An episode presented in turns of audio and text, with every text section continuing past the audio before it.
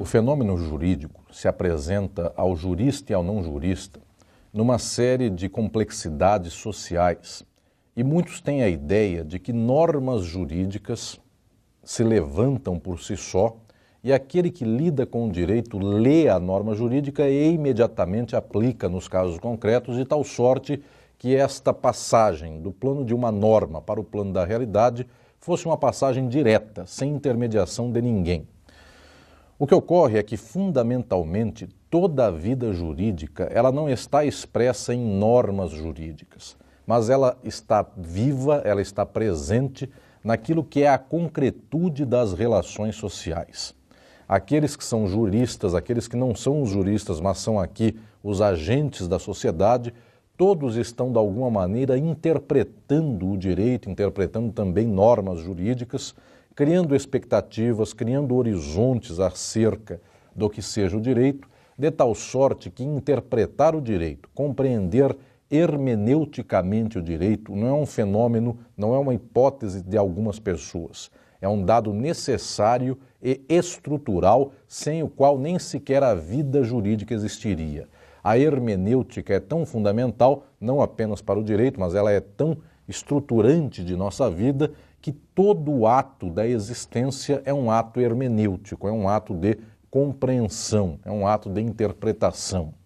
A palavra hermenêutica remete, de algum modo, ao deus grego Hermes, que tinha a capacidade de falar tanto com os deuses quanto com os mortais.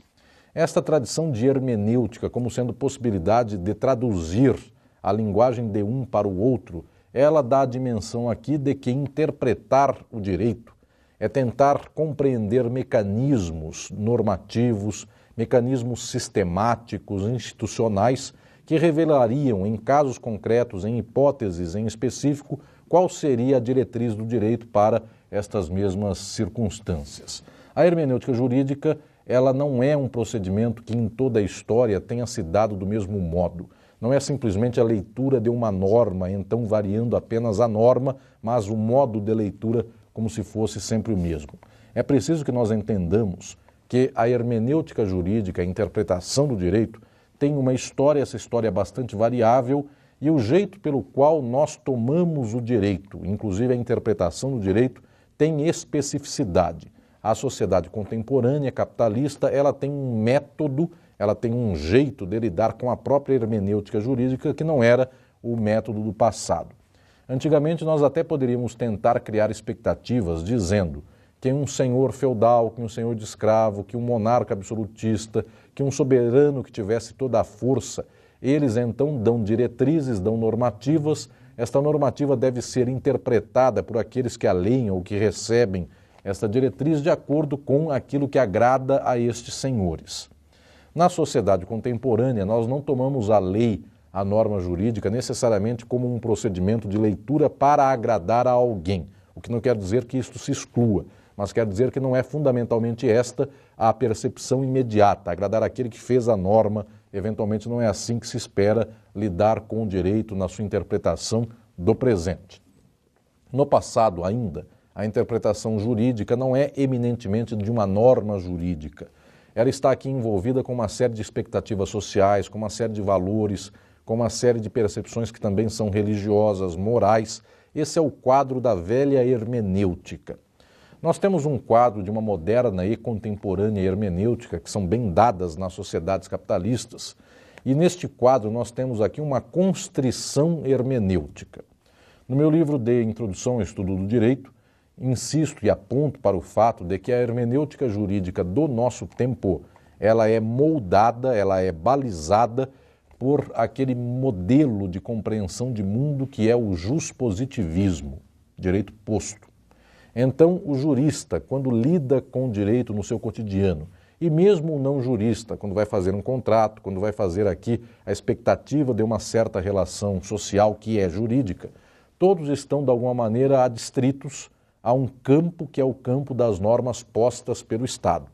Então, interpretar os fatos sociais, interpretar as relações sociais, as expectativas das pessoas e também interpretar o arcabouço do direito, de alguma maneira, é lidar com normas jurídicas. A interpretação contemporânea, ela sempre se referencia em normas jurídicas. de tal sorte que muitos pensariam, então, que chegamos às sociedades contemporâneas capitalistas e, a partir de agora, o jurista seria uma espécie de autômato. Ele leria a norma, aplicaria a norma no caso concreto e esse procedimento seria automático. O jurista não teria nenhum papel a não ser o de anunciar qual é a norma jurídica e de aplicá-la ao caso concreto. Este modelo autômato do jurista muitas vezes é até louvado, é até decantado como tal nas faculdades de direito, nos fóruns, na vida cotidiana, mas não é a verdade do direito, porque não há nenhum instrumento pelo qual uma norma se apresente como letra e esta letra se apresente como objetividade. A palavra carrega consigo uma semântica.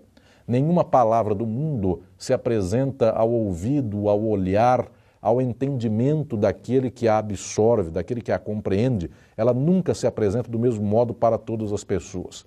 Portanto, existe um procedimento que sempre faz com que os sujeitos internalizem esta compreensão e é mediante seus olhos que esta semântica se apresenta para o mundo. Quando eu digo que é mediante os olhos de um sujeito, estou também dizendo aqui que os olhos do sujeito que interpreta são também, de alguma maneira, olhos constituídos socialmente, porque para nós os filtros que nos dão entendimento de mundo advêm estruturalmente das relações sociais. Como é praticamente impossível dizer que haja um trabalho juspositivo, direto, imediato, que tire da norma qual é seu sentido e aplique ao caso concreto, Hans Kelsen, que é um teórico do juspositivismo, ele próprio reconhece em suas ideias, em suas obras, que é impossível dizermos nós que haja uma interpretação que busque compreender aqui qual é o sentido exato, ideal, verdadeiro, pleno, racional das palavras das normas. O próprio Hans Kelsen abomina esta interpretação como se fosse olímpica, idealista, e vai dizer que toda interpretação jurídica ela tem um espaço pelo qual a articulação da compreensão se dá, este espaço é variável. Então, como nós não podemos ler uma norma jurídica, nem tampouco ler uma palavra, e dizer que esta palavra e esta norma possam nos dar um sentido único, verdadeiro para o direito, não cabe dizer, então, segundo a proposição de Kelsen, e esta proposição aqui é bastante razoável, assentada num solo muito estável, nós não podemos dizer que haja a interpretação verdadeira ou falsa. Não é assim que nós vamos proceder tecnicamente com o que tange à hermenêutica.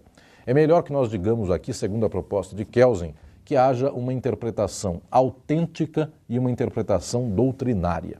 Qual é esta solução empreendida por Hans Kelsen?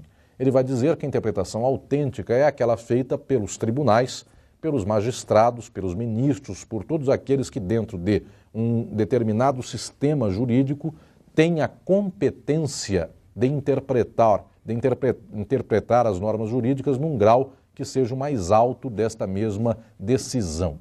Portanto, no caso do Brasil, temos um Supremo Tribunal Federal, temos normas jurídicas do país que serão debatidas, qual o seu sentido, qual sua abrangência, qual sua amplitude, e serão os ministros dos tribunais superiores aqueles que vão dizer como se deve interpretar esta norma jurídica num caso concreto e em todos os casos.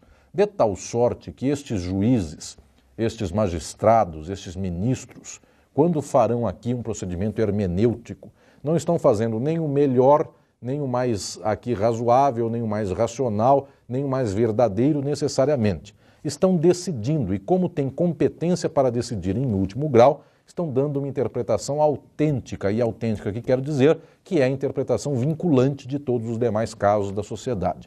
Pode ser a melhor interpretação possível pelo olhar das pessoas e pode ser até mesmo virtualmente a pior interpretação possível, mas é a que vincula os casos concretos. Contra isto, ou melhor dizendo, em outro nível que não seja este, nós temos a interpretação doutrinária.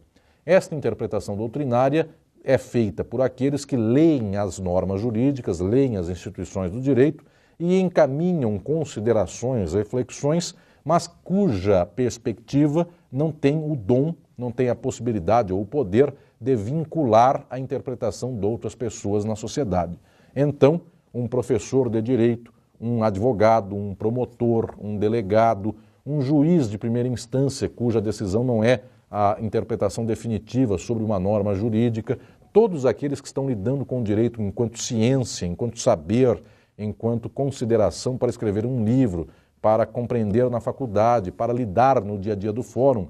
Esses fazem uma interpretação doutrinária das normas jurídicas e das instituições do direito, de tal sorte que, mesmo sendo a pior ou a melhor, não importa o juízo de valor, estas interpretações não vinculam necessariamente os casos concretos. Claro que aquele que tem o condão de vincular, por meio de sua interpretação, os casos concretos, ele também pode fazer interpretação doutrinária, na medida em que, não estando no tribunal, não fazendo aqui o juízo que vai vincular as demais interpretações, ele pode escrever uma obra sobre sua interpretação acerca do direito de determinados fatos. Esta sua obra, ela se apresenta como doutrina, mas na hora da sua decisão, esta interpretação sua é autêntica no nível de vinculação dos casos concretos. A solução de Kelsen, ela reconhece que há balizas de direito positivo, mas também reconhece que é impossível que nós venhamos a dar um sentido único, como se fosse verdadeiro ou racional,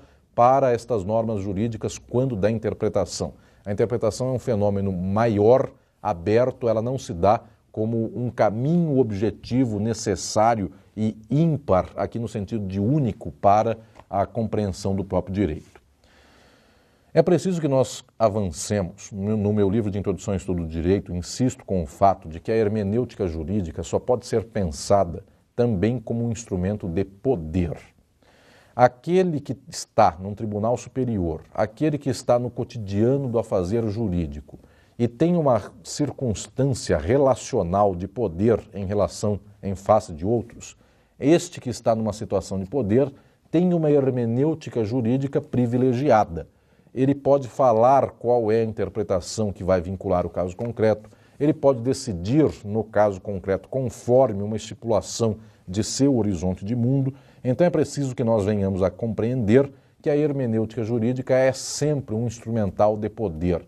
Ela está sempre sendo realizada em vista de fins, em vista de uma aplicação na realidade, em vista de decidir em favor de alguém, contra alguém, em busca de determinado horizonte. E isto aqui nos revela, então, que a hermenêutica jurídica não é um procedimento técnico, não é um procedimento simplesmente de anunciação de qual é a melhor razão por ser razão, mas esta razão tem interesse, tem finalidade, ela se aplica num contexto de uma dinâmica social e, portanto, ela está atravessada pelo poder.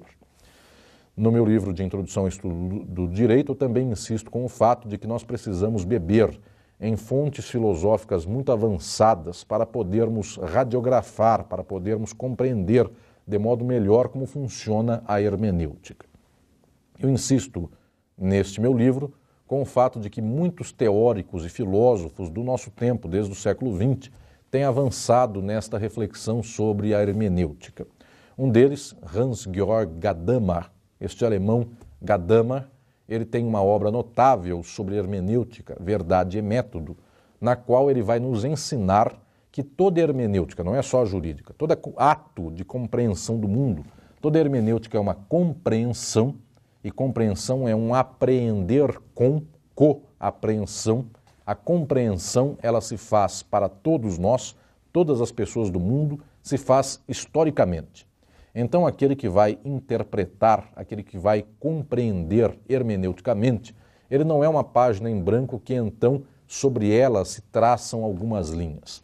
Aquele que vai compreender, o hermeneuta, não somente um juiz, mas todas as pessoas em todos os momentos da sociedade, porque todo ato de existir é um ato de compreender circunstâncias. Todo aquele que vai compreender, ele começa essa compreensão sempre a partir de um solo já assentado. Então, aquele que está nos vendo, aquele que está lendo a obra de Introdução ao Estudo do Direito, aquele que está trabalhando com o direito, ele sempre absorve este conhecimento, esta referência, esta semântica das palavras, a partir de um solo já estabelecido. Aquele que vive no Brasil desenvolveu toda a sua personalidade a partir de uma certa consideração linguística, que é a língua portuguesa. Então, para nós, as palavras fazem sentido, porque toda a estrutura que nós temos de sintática, de semântica, de compreensão de mundo, tudo isso se estabeleceu a partir das referências linguísticas do português.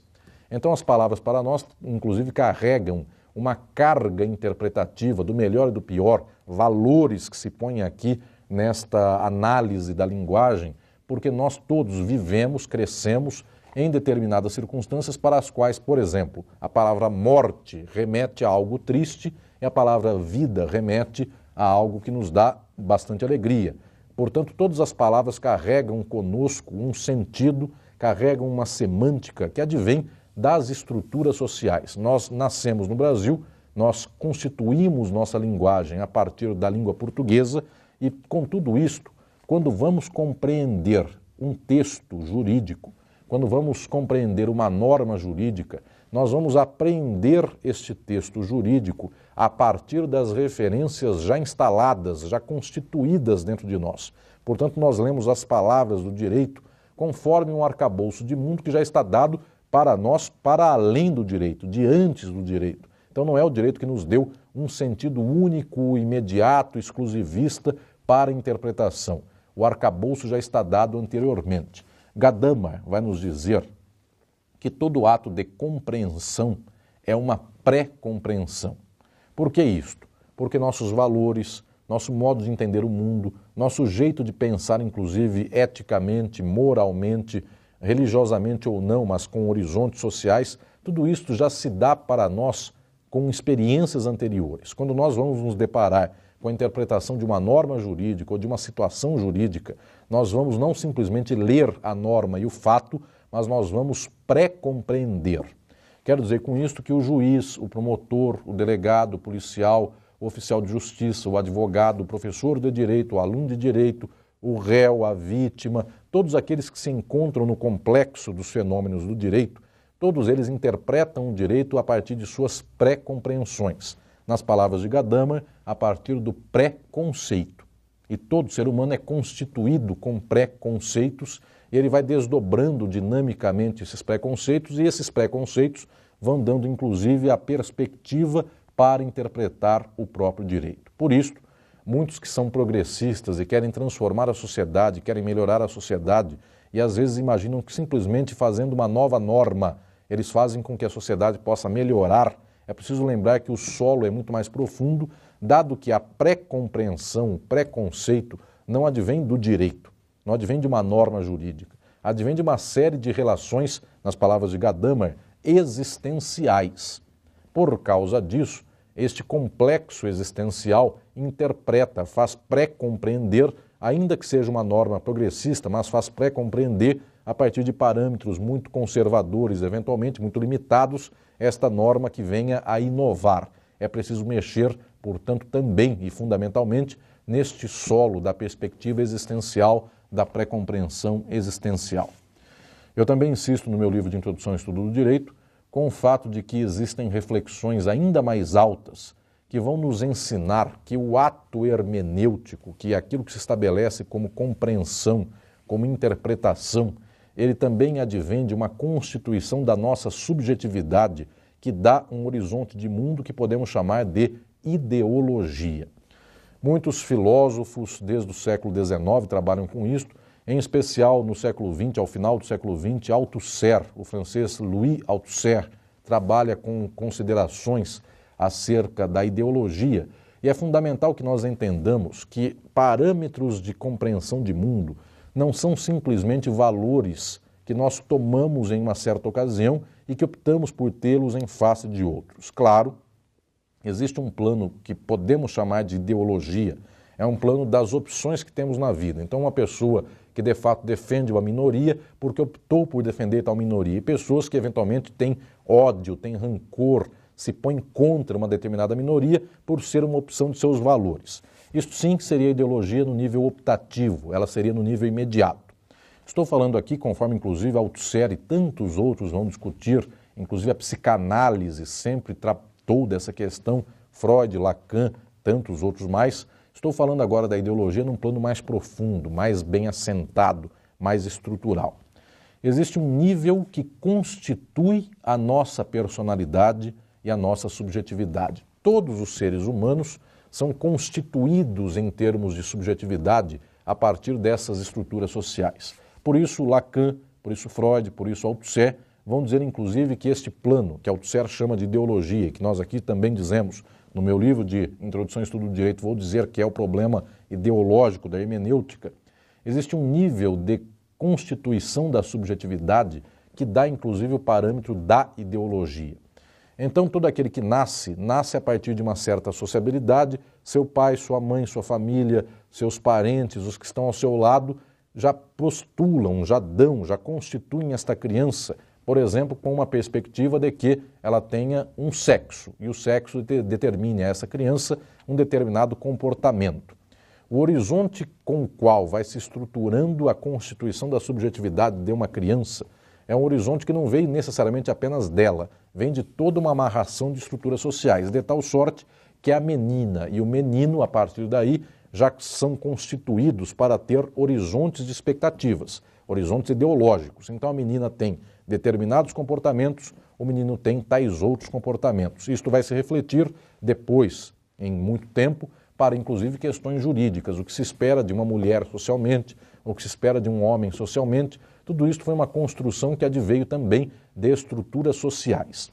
Quero dizer com isto que esses parâmetros da constituição da subjetividade são os parâmetros ideológicos que as pessoas têm numa mesma sociabilidade. Isto quer dizer que a hermenêutica jurídica será feita a partir da constrição, a partir do constrangimento que é dado por estas estruturas ideológicas. As pessoas só sabem pensar a partir destes horizontes ideológicos. É impossível para alguém que foi constituído com uma determinada estrutura pensar de outro modo, ou então é muito dificultoso sair deste quadrante que constituiu sua personalidade e olhar com o olhar do outro, olhar com um olhar mais distinto, com um olhar eventualmente mais progressista, transformador, aquilo que se deu já com a sua constituição a partir destas mesmas estruturas. Então é preciso lembrar que o problema hermenêutico não é simplesmente aquele de tomar uma norma jurídica e o leitor da norma jurídica, sendo jurista ou não, como se ele fosse alguém que do nada passa a considerar as palavras daquela norma jurídica e passa, portanto, a fazer uma interpretação automática, objetiva, como se a norma falasse e ele simplesmente retomasse essa fala e continuasse por outras vias. Existem constituições ideológicas dos sujeitos que fazem com que nossa possibilidade de compreensão somente se dê justamente por conta desse arcabouço que é o arcabouço de formação de todos nós. De tal sorte que para nós, então, compreender é compreender a partir dessas estruturas, é compreender a partir destas bases já dadas, nas palavras de Althusser, a partir da ideologia, nas palavras de Gadamer, a partir deste preconceito, desta pré-compreensão existencial, mas podemos somar todas estas reflexões para dizer que a hermenêutica jurídica nunca se dá com palavra fria da norma, ela se dá num solo que é o solo da concretude existencial, estrutural, social, histórica, e justamente essa concretude é que impede muitas vezes com que nós possamos fazer leituras melhores do direito, ou melhor dizendo, esta concretude do mundo é o que dá o parâmetro pelo qual o direito se anuncia de um modo e se apresenta deste modo na realidade social. Portanto, não é por conta da norma jurídica, mas sim por conta da subjetividade, por conta do horizonte ideológico, do horizonte de pré-compreensão que o direito reitera, constitui, dá baliza, dá moldura a determinados parâmetros hermenêuticos em face de outros. A partir daí, portanto, nós temos caminhos hermenêuticos que o direito sempre reitera na realidade social, que não advém necessariamente apenas das instituições jurídicas ou da norma jurídica. O fundamental da hermenêutica jurídica advém da realidade social, e o jurista, na sua hermenêutica do direito, é mais um hermeneuta da sua vida, da sua existência, das estruturas sociais que o constituíram, do que propriamente um hermeneuta da norma jurídica. Tendo em vista que o direito se apresenta para o jurista, mediante norma, mediante instituição, mas o jurista somente compreende o direito, somente apreende o fenômeno hermenêutico do direito a partir de suas balizas de mundo, de suas estruturas sociais, da constituição da sua subjetividade. Isso está em grande parte no nível do inconsciente. É preciso também pensar que o fenômeno jurídico, desde o século XIX, com o juspositivismo, ele tentou, de maneira muito limitada, é verdade, mas ele tentou dar balizas para que o jurista e para que aquele que vive com direito não transbordasse o sentido que o legislador, ou que o Estado quisesse dar para a compreensão do próprio direito e das normas jurídicas. Essa tentativa do direito e do Estado de fazer com que o jurista fosse menos intérprete e mais autômato é uma tentativa aqui que não tem nenhum critério de realidade ou de plausibilidade. Todo aquele que vive no mundo interpreta, portanto é impossível proibir a interpretação, embora muitos juristas, muitos líderes políticos, estatais, sociais, desde o século XIX, tenha feito a proibição do jurista interpretar, mas obviamente nós sabemos que o ato de interpretar é um ato geral, existencial, a partir dos horizontes estruturais desta mesma sociabilidade. O fato é que o jurista, desde o século XIX, mas já com um arcabouço de reflexões anteriores, os juristas foram desenvolvendo uma teoria geral acerca da hermenêutica jurídica, que vai falar a respeito de métodos para interpretar. Então, aquele que adentra o curso da Faculdade de Direito, aquele que adentra o conhecimento sobre o próprio fenômeno jurídico, ele aprende alguns métodos para interpretar normas, fatos, instituições jurídicas. Esses são os chamados métodos da hermenêutica jurídica. Esses métodos, eles têm de fundamental, em primeiro momento, uma referência aqui imediata ao texto. Então, quando nós temos normas jurídicas, nós temos um método de interpretar essas normas jurídicas que vai diretamente ao texto. Então, olhando para o texto de uma norma jurídica, das instituições do direito, daquilo que está narrado num auto processual, mas em especial aqui tomando o caso da norma jurídica, nós podemos dizer que haja uma interpretação gramatical. Esta interpretação gramatical daria conta de entender o que no vernáculo, o que na língua pátria se está querendo dizer com aquela norma. Qual é o sujeito, verbo, predicado, que referencia esta compreensão hermenêutica naquilo que seja a palavra, o texto gramatical daquela mesma norma jurídica. Além desta interpretação gramatical, nós poderíamos também fazer, no mesmo contexto aqui posto, esta situação que é do texto normativo, nós podemos ainda fazer uma interpretação que venha a ser lógica. Se a norma fala de tal coisa, ela não fala de outra. Portanto, esse princípio lógico do terceiro excluído seria um princípio necessário para entendermos aqui a interpretação de uma norma. Ela está falando de um assunto e, portanto, não está falando de outro assunto. Também poderíamos ter uma hermenêutica a respeito da norma jurídica, do texto da norma jurídica, que fosse uma hermenêutica sistemática. Esta hermenêutica sistemática daria ensejo a perceber que, dentro do contexto de um conjunto normativo, tal norma está se referenciando a um fato e este fato, por sua vez, está ligado a determinadas circunstâncias referenciadas em outras normas jurídicas. Esta seria uma interpretação sistemática para posicionar aquele texto normativo e suas diretrizes num conjunto de normas jurídicas, portanto, num sistema que aqui se apresentasse para o manejo do próprio jurista. Esta interpretação, no nível gramatical, no nível lógico, no nível sistemático, seria uma interpretação diretamente do texto. Mas também, falando de método hermenêutico, nós poderíamos fazer uma interpretação lidando não com o texto, mas agora em especial com o contexto no qual surgiu o texto, no ambiente com o qual o texto se deu, no qual o contexto se deu e no qual ele se levantou para dar diretrizes à sociedade. Nesse nível do contexto, nós poderíamos dizer, então, de um método de interpretação que fosse histórico. Quando surgiu tal norma? Que quis aquela norma jurídica? O legislador, quando promulgou aquela norma, fez algum arrazoado dizendo qual era o seu objetivo, qual era o contexto que ali se deu naquele momento histórico em que esta norma foi produzida. Esta seria uma interpretação do contexto histórica. Mas nós também podemos fazer uma interpretação sociológica.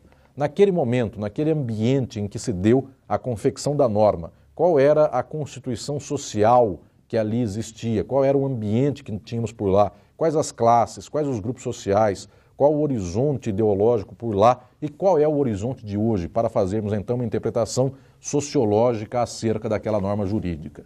Nós também poderíamos fazer, ainda no que tange ao contexto interpretativo, uma interpretação que fosse evolutiva. Tivemos normas que no passado cerceavam direitos civis, essas normas hoje tendem a abrir o espaço dos direitos civis de tal sorte que a interpretação do passado era mais restrita e a do presente é mais ampla, e aí haveria uma interpretação de nível evolutivo. Qual o sentido de evolução das normas jurídicas e de sua interpretação que temos a partir da própria história?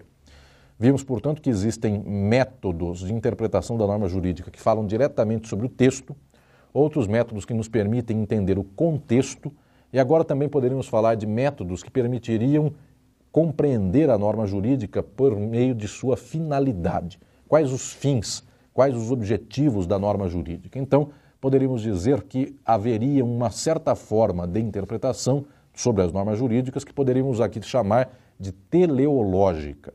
Lembrando do telos grego, fim, finalidade, a interpretação que se desse num nível teleológico tentaria compreender, desbastando a norma jurídica, qual é a sua finalidade, o que ela busca.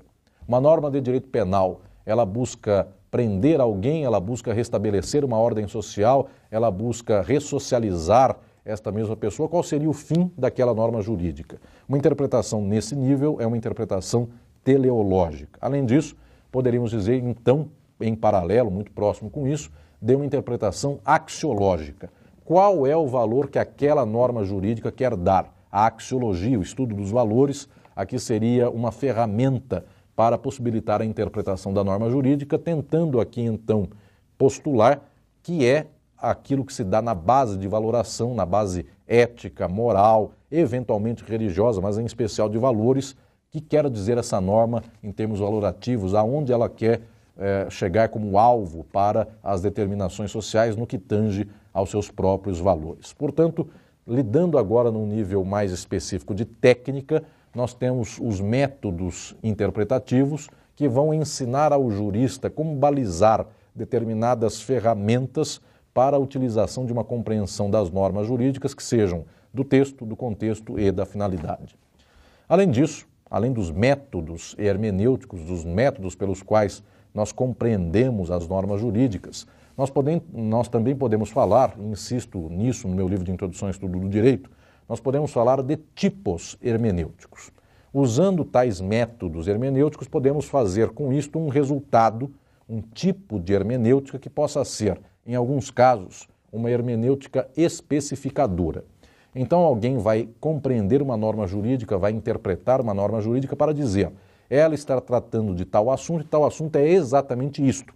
O direito penal, ele pode estabelecer reflexões, por exemplo, sobre o que é um tipo penal, qual é aquele tipo que enseja a criminalização de alguém, dizendo: este tipo especificamente se entende assim. Nós damos os limites exatos para compreender uma norma jurídica, ela seria uma norma jurídica especificadora, a interpretação seria uma interpretação especificadora da norma jurídica. Mas nós também podemos fazer uma interpretação restritiva. Podemos dizer que, embora a norma jurídica queira ou fale de assuntos tais e quais, a partir da sua comparação com outras normas jurídicas, a partir de uma interpretação sistemática, por exemplo, nós não devemos considerar todas as hipóteses desta norma, nós devemos restringir a um certo núcleo tal que pudesse ser, inclusive, fundamental dessa mesma norma jurídica. Então, esse tipo de interpretação é um tipo que acaba conduzindo a uma restrição. Não é especificar e dar os quadrantes, é restringir o horizonte desta hermenêutica. E também, via reversa, podemos fazer uma hermenêutica das normas jurídicas que seja aqui, no caso, extensiva.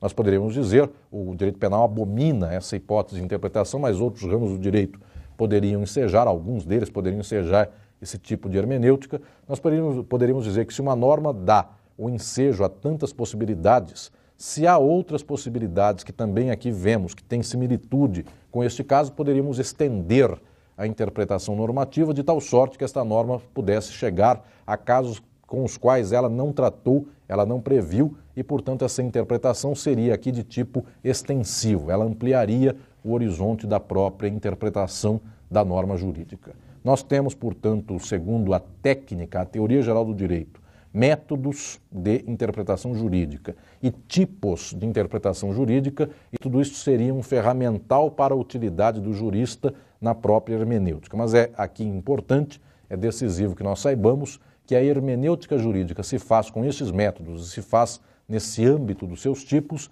mas o fundamental dessa mesma hermenêutica jurídica não advém do ferramental do jurista, nem do olhar para a norma jurídica e para as instituições jurídicas, mas advém de todas as estruturas da vida social do jurista e do não jurista. Portanto, o arcabouço da hermenêutica jurídica é o próprio arcabouço da hermenêutica social geral.